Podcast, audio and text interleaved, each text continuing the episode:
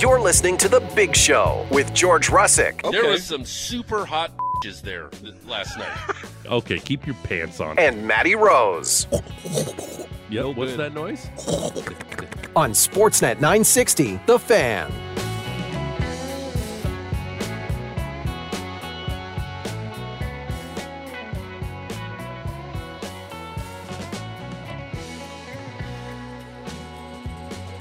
The Big Show, Russick and Rose. Sportsnet 960, The Fan, live from Doug Lacey's Basement Systems downtown studio. At the top of the hour, Frank Krahn, our Big Show Flames analyst, will join us in studio, break down the big 5-2 win over the Canucks last night. And at 8.30 for the first time, uh, we're going to try a new segment on the program, Flames Hot Seat, where uh, the three of us will try really hot sauces. The hotter the take, the hotter the sauce.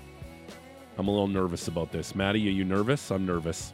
I'm not really nervous. Um, you know, eating spicy food is one of those things that is is not always enjoyable for me, especially like these bottles look pretty nasty. Yeah, especially the one with the scorpion on it.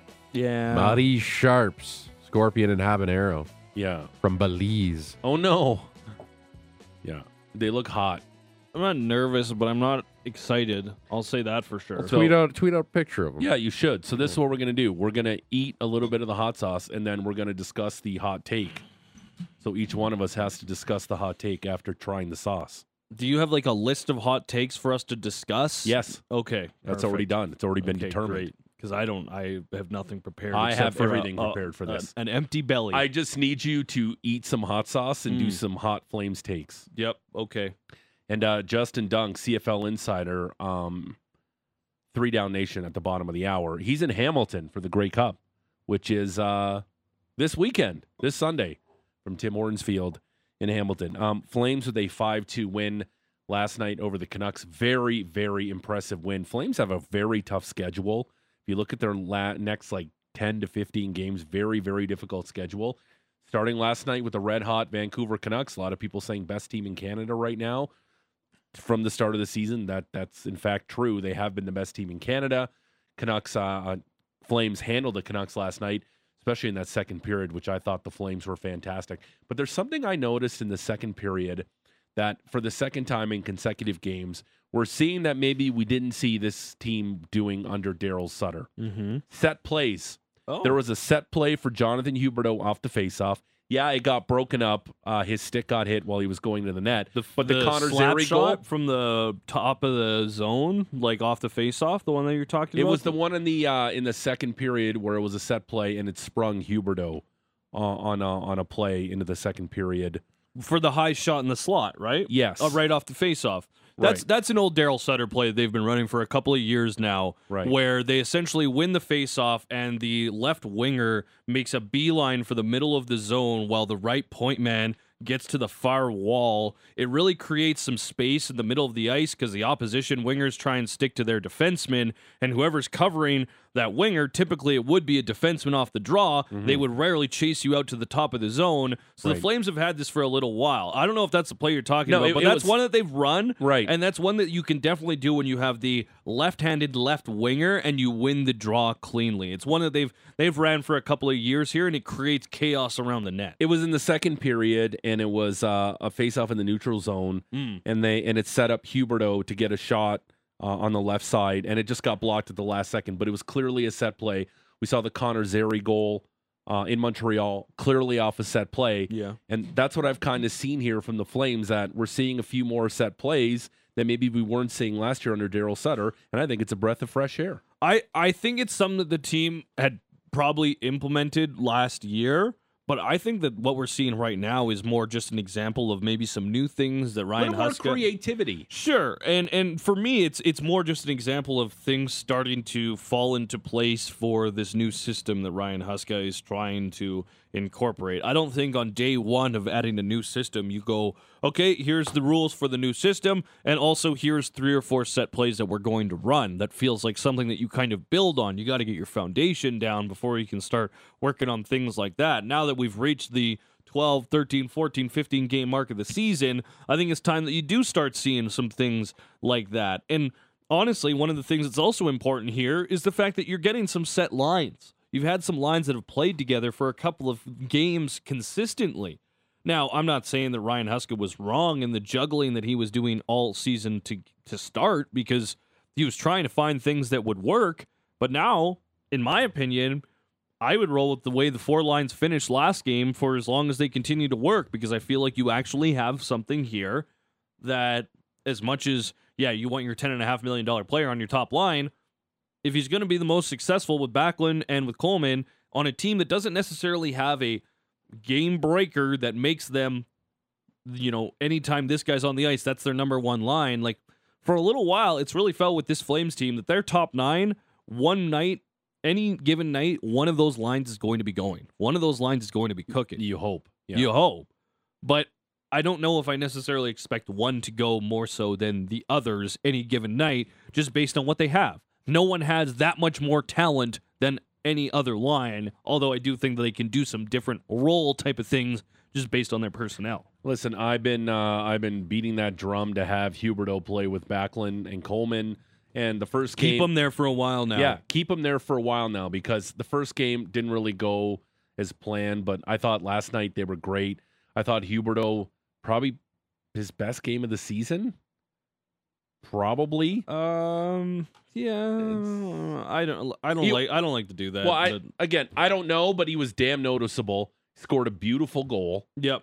right? And, and he was around it last night as well, which I liked and showed a little bit of confidence. And by the way, we haven't even touched on this. hmm How have you ever seen watching the Flames in the blast? I don't know, two plus seasons.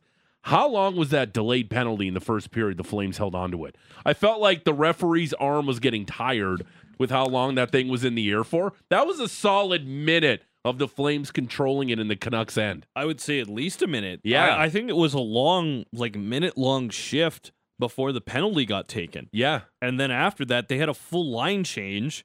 They had a deflected pass that, thank goodness, it didn't go in the net. Well, I was gonna And say, like- they, they reset, they went back, and eventually, I'm pretty sure it was Backlund or it might have been Lindholm who was just like exhausted and just gave the puck over and was like, "All right, this is enough. We're done here. Let's It- just funny you say that. the next." because I was thinking about that because you need to have control for the referee to blow the whistle, but Mm. the Canucks can deflect the pass, and what if it goes in? It's going to count. So how does that make any sense? What do you mean? What doesn't really make any sense? Like you got to have control for them to blow the whistle, but the Canucks can still deflect the puck into an open net, and then they could still get credit for a goal. Yeah, like that. We I feel like there's a lot like, of gray area there. how- That's what I'm like, trying to say. Isn't it once a year, maybe once every other year, where we get someone who has a goal go in while they're on the six on five don't on a power play? Uh, that Oilers game, uh, Darnay almost put it into his own net. He slid it to the side of the net. and It I'm pretty sure missed. that the Oilers were one of the most recent teams to do this, where they actually Yeah. did score on themselves with the net empty because they were about to get a power play. Mhm. And sometimes it happens with deflected pass. Sometimes it happens with just a mispass. Yeah. Like if you're going from one of the corners to the opposite point or the middle of the ice and you miss, and you get one bounce off the boards, you could be in trouble. So yeah, it, it was crazy. I, it was one of the things I was noticing too. And and there wasn't even any instances where you're like, oh, they could probably call the puck on that one. Like they could probably call it because oh, usually there there is a deflection at some point that they're like, oh well, uh, possession. We're gonna call it dead. right. And there was nothing that was even close. Mm-hmm. Um, we always talk about Kadri has to get going, and Lindholm has to get going, and of course, Huberdeau has to get going. But last night, maybe the two guys that we don't talk enough about, specifically on this show, that need to get going for the Flames to be successful, uh, they were going last night. Well, one and to a lesser extent.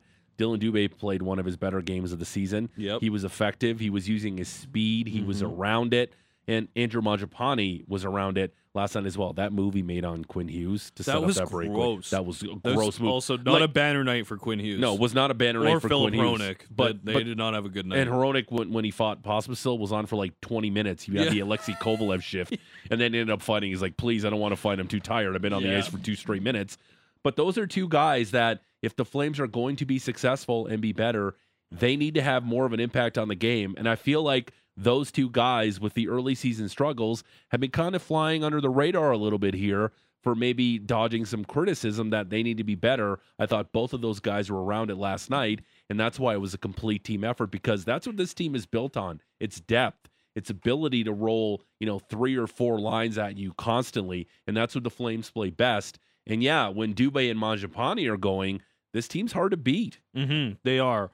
Mangiapane's up to nine points on the season now, which has him right near the top, if not the very top for the Flames. Nine points has him tied for second with Nazem Kadri. His four goals is tied for first with Blake Coleman, which, ooh, not really a good spot to be if you're the Calgary Flames. By the way, Blake Coleman Continues to be dirty great. butt end on Connor Garland. That was- that was nasty, and Conor Garland, uh, like deservedly so, was, Was upset. busted. That was a butt end. Like that was a like I, I don't know if the league's gonna look at that today, No, they won't. but that was a dirty, dirty play by uh, Blake Coleman. Which I listen, I That's how you win a cup, right there. That's That's, right. how you win multiple, cups, right cups, there. Yeah, yeah. right there. Um, but yeah, overall, thought it was great. Mangiapane and Dubé, when they're playing like they can, that's what they can do. Yesterday was one of the nights that you felt like Lindholm could drive a line by himself. He was moving his three feet through the neutral zone. He was attacking with speed. That little play that he made on goal number two after Dubé gets hit, where he could have attacked the slot a little bit more aggressive, but he realized that there was nobody behind him. So he kind of dropped off, waited a little bit, passed it off to the defender joining the rush, and that set up the eventual goal for Dubé. I, I think that the fact that Lindholm almost double clutched might have thrown to Smith a little bit off before he had to make that save moments later, which led to Dubé being able to, you know, just sneak it out from underneath him and into the back of the net there. So I, I thought that play was one where he just looked confident with the puck. It was a great little stick handle that allowed him to avoid pressure. That's what I want to see from Elias Lindholm. That was, for me, like we talked about, best game of the year, best period of the year, whatever.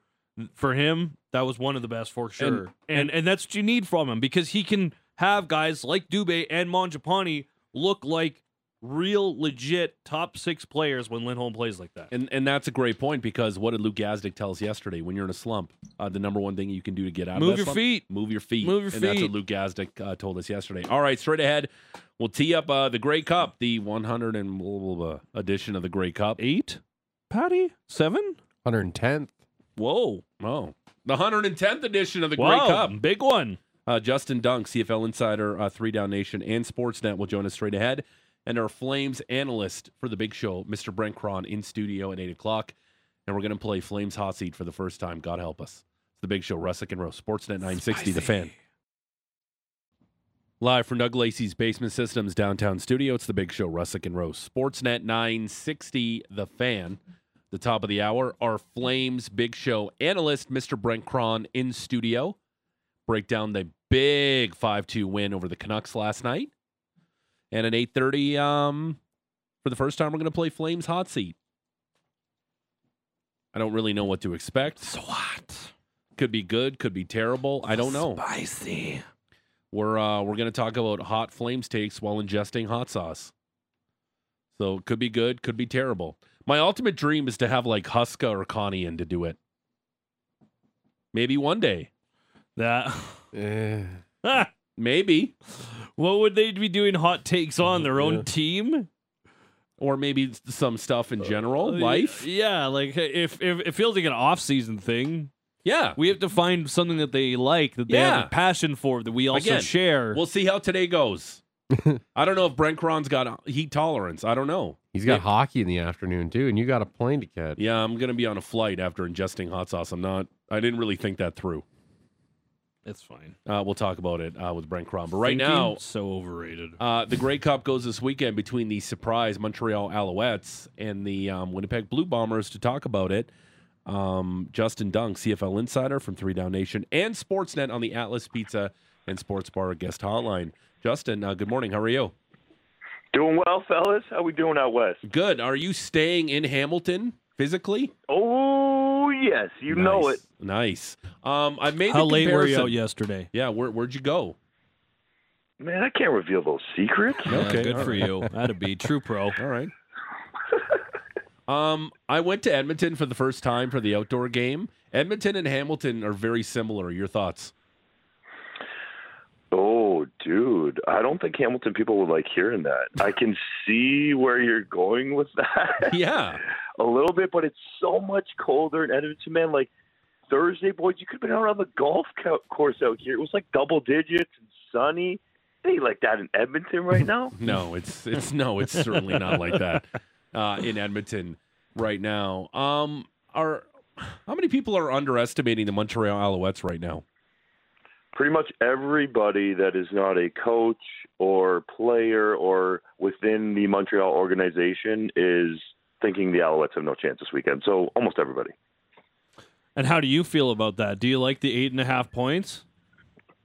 You know, I kind of do, man. I think there's been a lot of money come in on the Blue Bombers when this line even opened up. I think it was around seven, seven and a half, and I think there is some value there taking the Alouettes plus the points. I don't think I'm going to put some money down on them on the money line because I think the Bombers win a closer game than people think. But I think there's some value there on good old MTL. Chad, uh, pardon me, I was going to say Chad Kelly, but uh, no, he's out of this, and we'll get to him in a moment here. But uh, it was Brady Oliveira who was kind of the star of Winnipeg all season long, and now that we've reached the time where elements become a bit of a factor, you think that's going to be the main storyline to watch for on Sunday? I don't think that's the main one, to be quite honest. And you know, I would argue that Zach Collaros has kind of put up these numbers that people have become bored with. His greatness, I think, Hmm. is being taken for granted. Oliveira did have a great season. Don't get me wrong. First guy in a long time, I think it's over a decade, to have 2,000 total offensive yards, had the second best rushing season by a Canadian.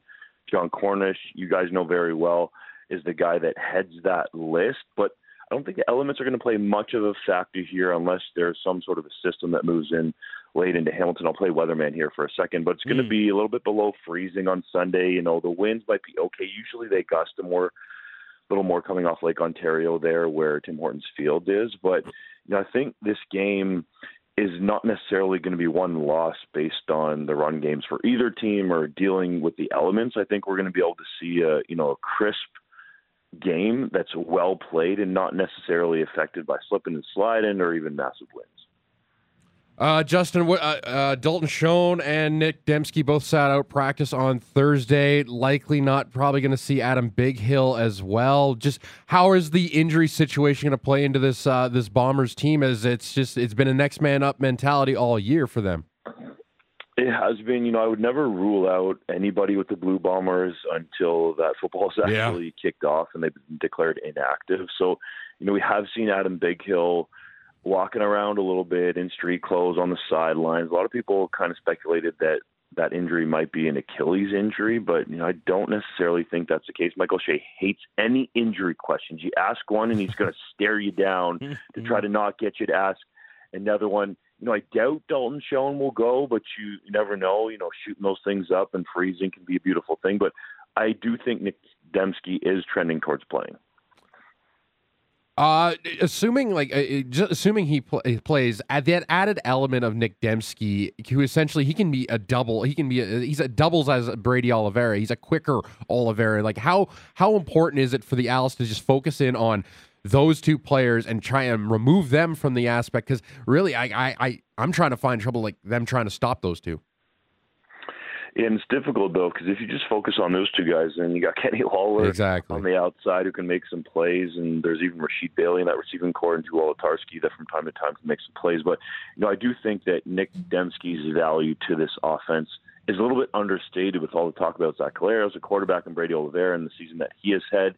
Demski and Oliveira become the first pair of Canadian teammates to have 1,000 yards receiving, 1,000 yards rushing, respectively, in the same season. Oh, by the way, they went to the same high school too. And you Yes. mentioned it. he can be moved around all over. He can play at any receiver position, whether that's in the slot on the strong side, the weak side. He can play it receiver into the boundary or on the field side. He can line up at running back. He can take those kind of fly sweep handoffs that we've seen him do and really keep the defense on their toes. So I think you got to focus in on him, and he could be a key in terms of trying to slow down that offense. But you can't go all out to stop Demski and Oliveira because they have some other talented playmakers on that offense.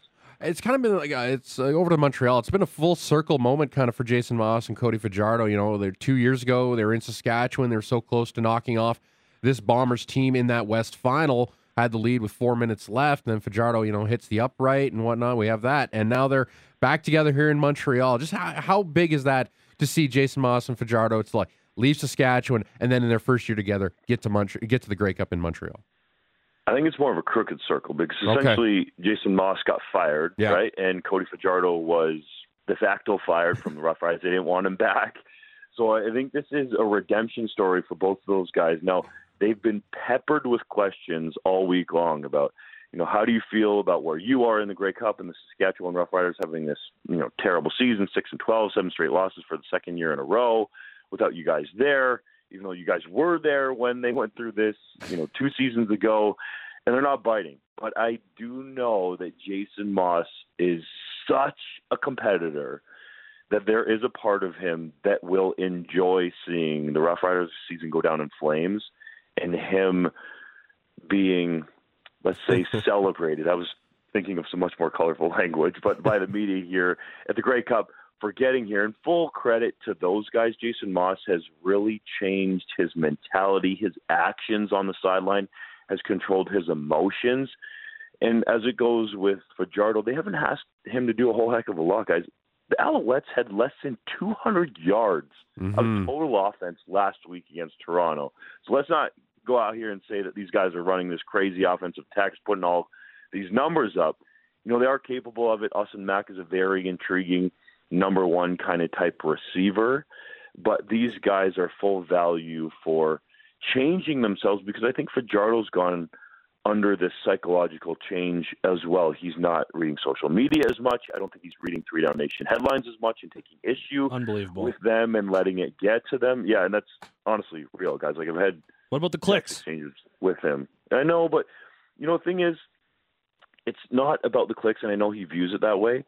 We really just only wrote what he said, and he did not come off so well to Riders fans and even his teammates during – his time there, especially when it didn't go so well. And I think what sometimes athletes forget about, especially in Fajardo's case, is when he burst onto the scene in 2019 and led the Riders to that number one seed in the West, and they hosted the West Final, and he was a West Division nominee for MOP and almost won the darn thing. It was Brandon Banks that got it that year from the Tiger Cats. That everybody was giving this guy his credit, and we built him up. And it wasn't like we built him up to tore him down at Three Down Nation, to tear him down, I should say. But we built him up because he thought he was having a really good season. So I think some of these athletes now in the social media age need to understand if you play well, people are going to talk about you positively. If you do not play well and you lose games, then your fan base is not going to be happy and they're going to pick you apart. That's just how it's always been in pro sports, but I think that gets you know stamped even more in this social media age. Wanted to ask you a couple of Stampeders questions, but first, one on the East semifinal. Uh, Chad Kelly suffers a concussion in that game. He has a slew of turnovers, and I just saw on social media that uh, head coach Ryan Dinwiddie found out about the concussion online as well. Can you just tell us what happened here with Chad Kelly in the East semi and what has happened after as well? I guess. Yeah, so we've been really careful with this at 3downnation.com because Kelly told us exclusively on Wednesday night that he had suffered a concussion in that game, but nobody else, it didn't seem like, knew mm. that Kelly had suffered a concussion. You know, we asked his teammate, his left tackle there, Dejon Allen, that won the league's most outstanding player award on Thursday night in Niagara Falls, if he could tell at all that Kelly was out of sorts because Kelly had told us that he felt like even calling plays – that he just didn't have the usual head about him, right? He couldn't pinpoint a hit in the game where exactly it happened, but he said that part of the reason or the major reason that he left the field didn't shake hands with any of the Alouettes players is because he needed to get into the locker room and deal with what he was going through. He called it an out of body experience and that it was scary. But Ryan Dinwiddie wakes up on Thursday morning and his wife Abby is like, Hey, Ryan, did you see what Chad Kelly told Three Down Nation? She's reading our website, and then I loved it because Dinwiddie admitted that he read it on Three Down. It's like, yeah, you know, I probably read that site more than you know I want to let on. but the lack of communication there, guys, is what is stunning to me because I would have thought, and you know, I mm-hmm. don't necessarily like to think of this, but when you go into something like, let's say, Randy Ambrosie State of the League, yeah. he is grilled by his own media relations team or communications team, however you want to put it, with all the questions that they think that the media is going to ask, so he's well prepared. In this situation, Kelly knew that his first media availability after that game, after everybody realized that he didn't shake hands, he was going to be asked about that. So we were very careful in stating that it was Chad Kelly who said that he had a concussion. Now I believe there is, you know, some sort of investigation going on from the CFL to understand, well, You know, was there any, you know, even little things that you could have seen in him that would have led the concussion spotter, the league spotter that is there and supposed to take players out of the game if they see them dealing with a concussion, what they saw, maybe why Kelly didn't want to say anything, you know, in a big game like that, a record crowd at BMO Field for the Argos, you can understand why Kelly wouldn't want to be pulled out. And you can also understand why he wouldn't want to say anything publicly and just try to deal with it behind the scenes because he's hoping that there's some NFL interest. So so much going on with that situation there, guys. But you know, for Kelly's ultimate health, it does seem like he has at least passed the worst of what he described of this concussion. Okay, um, I want to ask you about the Flames as well. Or pardon me, the Flames, the Stampeders. Uh, yesterday, you can talk about the Flames if you want, bro. No, we, we, have done lots of Flames today. Yeah, big game yesterday, big win. We're planning the parade here. Uh, wanted to ask you, Brent, Brent Monson and Mark Kilam Yesterday, the TSN lads uh, mentioned both of them as individuals that the Riders had requested to talk to for their head coaching vacancy. Can you tell us about that position? They got to make a hire within 14 days now, and if those are the only Stampeders coaches that might be up for other positions around the league?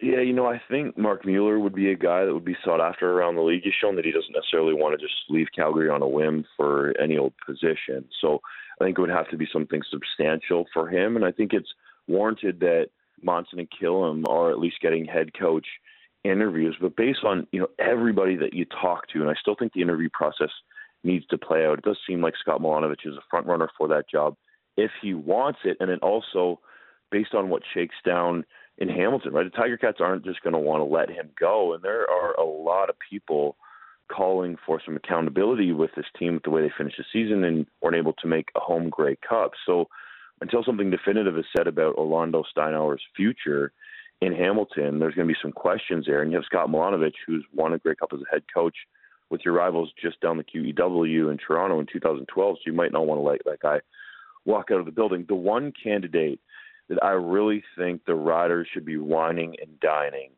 and trying somewhat desperately to try to get to Regina is Buck Pierce. This guy has been mm-hmm. developing under Mike O'Shea for a number of years now. He's been in Winnipeg since 2014, guys, when he started his coaching career. He's been a running backs coach, quarterbacks coach, now calls the plays, has been the offensive coordinator since 2021, so he's won a Grey Cup He's going for his second and three years as the offensive coordinator, and of course Winnipeg going for their third and fourth. And you know, I don't understand if you're Saskatchewan why you wouldn't want a guy from your Prairie rivals who is a offensive coordinator. I think that's the way that the Riders are leaning in terms of the guy who they're going to bring in, and a guy that's developed under arguably the best leader of men in the CFL right now in Mike O'Shea. And I know Ryan Dinwiddie's in that conversation, one coach of the year. But O'Shea is a guy that values culture, and I think there needs to be a major cultural shift within that locker room in Saskatchewan. So if they could pry Pierce away, it'd be a win for the Riders, and then also a blow to the Bombers because then they would have to go and find a new offensive coordinator. Now, Buck Pierce has shown though that he's not just going to leave for any job. He's very committed to that organization. He truly likes the people that he has around him, and I talked to him about this this week, and I actually believe him he's not in this profession for the money and recognition. That's obviously going to come if your teams are successful. But he turned down interviewing for the Ottawa Redblacks head coach job last year. So I think that shows that he's waiting for not a perfect situation, he said, but an ideal situation. And he said, when you know, you know. And he also said, when you go that route, you're all in. So I think that they should go with Buck Pierce. That would be, you know, a great new young kind of blood in terms of a head coach, but I do think Scott Milanovich's name is warranted, and the rest of the guys are going to have to impress through that interview process to get a shot at the job. I wanted to ask you about McLeod Bethel Thompson as well. Do you think a return to the CFL is imminent? And and and I don't know if this is a right fit, but we think about Jake Maier adding a little competition in camp. Perhaps I don't think the money would work. Um, but I wanted to ask you about McLeod Bethel Thompson his return to the CFL and what you're hearing. Well, my man at Sportsnet, who I'm working with this week on the TV side, Arash Madani, reported that his reps are in Hamilton at Grey Cup and are looking for a spot to him to return guys. And, you know, I know you'd probably like some competition for Jake Maier to be pushed there, but, you know, I don't think the money's going to work. Maier has some yeah. guaranteed money left on that contract as well. the place that just realistically makes sense for McLeod Bethel Thompson to go at this point and where they could pay him, you know, probably the most money out of anybody is the Ottawa Redblacks. There was some talk about that during the season when Jeremiah Masoli suffered that season-ending injury. Yes, Dustin Crum is there, but he's on a rookie minimum contract. That's like nothing. Jeremiah Masoli's contract is going to be restructured. Restructured. So I could see a scenario where you have McLeod Bethel Thompson as your 1A, let's say, Jeremiah Masoli coming back from this injury. Perhaps he competes for that starter's role when he gets healthy, and then Dustin Crum is your third young and developing guy. It's quite a quite a drop, excuse me, to go for Dustin Crum, who was a starter to end the season for Ottawa. But I think it makes the most logical sense, right? You look around the league, Cody Fajardo's on a multi-year deal. The Argos aren't going to move on from Chad Kelly.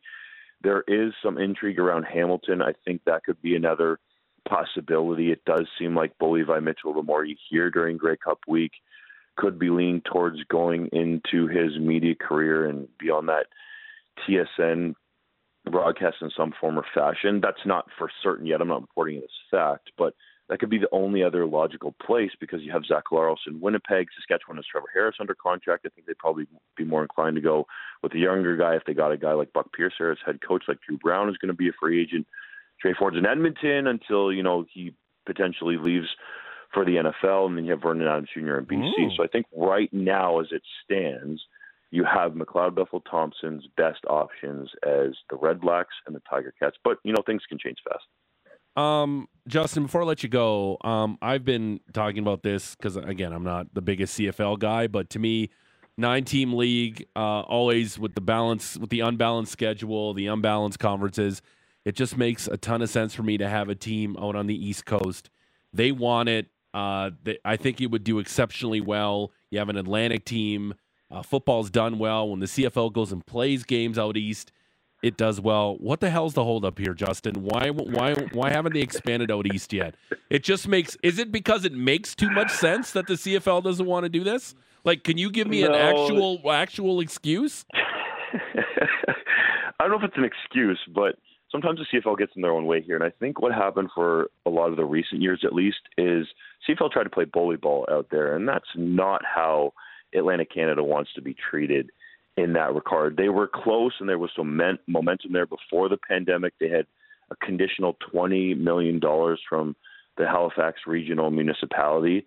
So it seemed like there was some momentum. And they had Mayor Mike Savage on their side at that time, but – you know, I talked to Savage at the 2022 Touchdown Atlantic. He's like, you know, we don't have a stadium, and we're not going to build or put at least put money towards building a CFL specific stadium. So, to the CFL's credit, at least for once, they've understood that okay, if we go to Atlantic Canada and we legitimately want to have a franchise there in the near future, we're going to have to probably play at one of two places.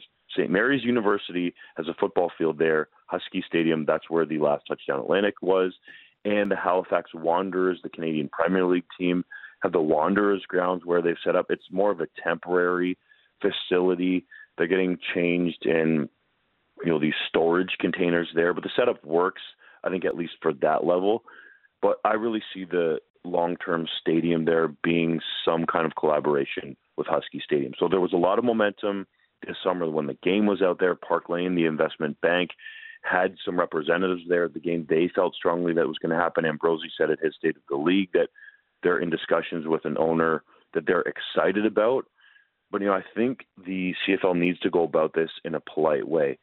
Do Atlantic Canadians want a CFL team out there? Yes, but they don't necessarily want to pay for it. And when you say that they are on board, I don't think the mayor is quite yet.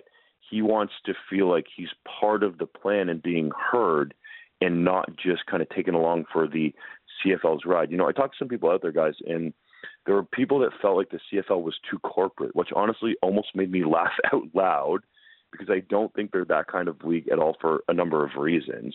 But that's how some people in Halifax view the league. So I think they have some work to do. But if they get a guy like you know Bruce Bowser, who's been interested in CFL, he was part of that Atlantic Schooners group that got going before the pandemic to get him really interested, maybe perhaps he's the owner that they're talking to. I'm not reporting that. I'm just saying that as speculation. Then I think it could happen, but they're going to have to go about it with a temporary, permanent CFL stadium, let's say, to start, and then p- perhaps build something in the future. Hopefully it gets done because to me, uh, Justin, it just makes so much damn sense to have a team out in Atlantic Canada. Uh, Justin Dunk, CFL Insider, Three Down Nation, and Sportsnet. Terrific stuff today. Enjoy the Grey Cup, pal. You bet, boys. Palomas are flowing. Oh, Yeah. nice, Oh, nice. Five o'clock somewhere. Yeah, not bad. It's 10 a.m. in Hamilton. Pitter patter dunk. Wish uh, you guys were here for some, but maybe next year. All right, sounds good. There he goes, Justin Dunk on the Atlas Pizza and Sports Bar guest hotline. Our Big Show Flames analyst in studio, Mr. Brent Krahn, is here. More on the Flames. 5-2 win last night over the Canucks, and at 8.30, we'll play Flames Hot Seat for the first time. It's the Big Show, Russick and Rose, Sportsnet 960, The Fan.